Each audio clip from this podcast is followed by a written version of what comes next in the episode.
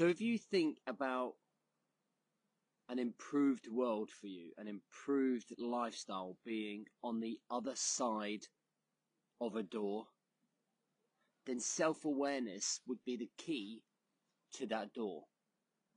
That's how important self awareness is. In today's show, I'm going to give you four areas where you can improve your own self awareness to get through that door to create the lifestyle that you want to live. Let's get on with it. Welcome to the Rise to Thrive show. I am your host, James Borman. And if you are coming through, then please do hit the love heart button to let me know that you're watching, even if it's just for a minute or two. And then please do comment down below how good you feel your self awareness is. So, this is a chance for you to self reflect on your own self awareness by being self aware of it. Uh, and then please share this with someone that might need this. so, like I'm a I'm a big fan of self awareness. Um, I think understanding ourselves understanding our emotional and mental state and the decisions that we're making and the actions that we're taking within our life are absolutely critical to our ne- next days, month, or years worth of self development. It's how we develop by actually being more self aware about what the issues are, about the triggers that are causing the turbulent ripple effects of our life, right? So if we can improve ourselves, we must improve our self-awareness. So here's four areas that when I reflected on doing this show, that I felt that I have improved me over the years with my self-reflection, uh, self-awareness. So, um, number one, first thing um, is um, reviewing sorry, and a brain fart. Reviewing. So the review process is a really interesting one because I never really used to think I would get anything out of reviewing. I just thought oh, I'm just writing down some numbers here. I'm just writing down some some thoughts. And it's like meditation, right? When you start meditation, you don't feel the benefits of meditation immediately. It just doesn't. You just don't. You've got to actually keep working at it. When you go to the gym for the first time in ages, you don't suddenly just become cut, right? You've got to keep working at it. And it's the same with reviewing. Now, reviewing is simply just kind of reflecting on what went well today, what didn't go so well today, what was a learning point today, what would you score yourself out of 10 type of thing. So it's a little scenario for you to actually process the day and actually start recognizing areas that are triggering you and recognizing areas that are causing disruption and distraction. And when we keep doing that over and over and over and over again, what we start to do is recognize more of the symptoms and triggers that are causing us hardship, struggles, stress. So the more aware we are of those things, the less we can do with them. Okay, the less that we can do with them. All right. So the first one is um, reviewing okay, consistently every single day. Just do it. Just start with a daily review. Do it at the same time each day, so you get into that. So you have a structure and you get into that routine, and then you have a system to start improving. Um, so second one. Um, so second one is um, it's an interesting one. Ask other people. So if you were to message the five people that you hang around with the most, and you ask them to describe you in one word and then they send that to you, that will be a real good indication to you as to how the outside people who hang around with you perceive you.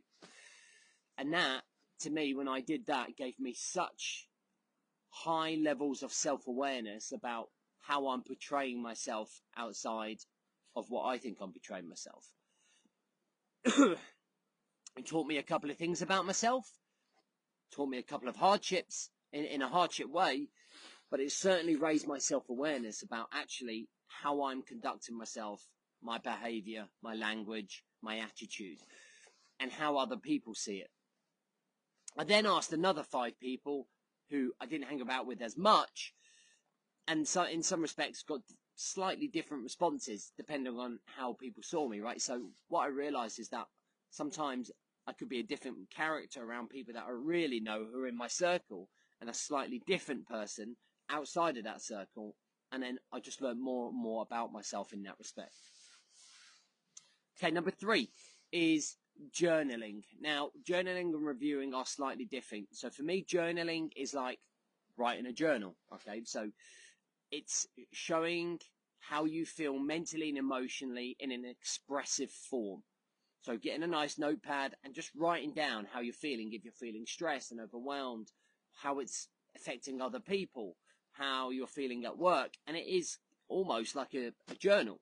And when you write these things and you start extracting all of these thoughts out of your brain, you can start to actually reflect and see things that are, are patterns, processes, behavior patterns that you're starting to recognize. And when you start to look at those things, you kind of look at them and go, geez, like there is a constant pattern forming here. I'm constantly feeling in a pity party, or I'm constantly feeling happy, or these people are constantly making me feel bad about myself, or I keep getting caught up in the same trap, or whatever it might be. But the journaling is an extended version, if you like, of the review by expressing your thoughts mentally and emotionally. And when we do this and we read them back, which is the whole point of journal, of reading them back, you become more aware of those actions, those decisions, those distractions, every person that's in your life, how they, how they make you feel. And then that just raises those self-awareness, uh, that self-awareness about you and like the people that you want to be around and whether you still want to be around them. Okay, so the fourth and final one um, is the morning routine. So for me, the morning routine it sets you up for the day, obviously. But in terms of self-awareness, I find that that walk that I've just been on, I've only been awake for like 20 minutes. I don't look at my phone in, before that. So in terms of my mind being as clear as possible, as clear as it possibly can be, going on that morning routine there and reflecting using the mnemonic RPG, which is the review of where I come from and what's happened, perspective of the bigger picture. And then G is kind of like being grateful. In that moment there, where my mind is clear of any distractions or any triggers or anything that's going on, I can be at my highest or at my peak when it comes to self awareness and recognizing what's going on in my life looking at all of the things that are contributing to my life. I'm clear minded. It's kind of like pure self awareness, right? The minute that we try to do this when everyone else is awake or when we're at work or when we're traveling to work or coming back from work, we're kind of emotionally triggered. We're kind of emotionally involved in the day. Whereas in the morning, you're at your purest and it can be the best time to think very clearly about everything that's going on in your head. So they're my four tips, guys. They're my four things.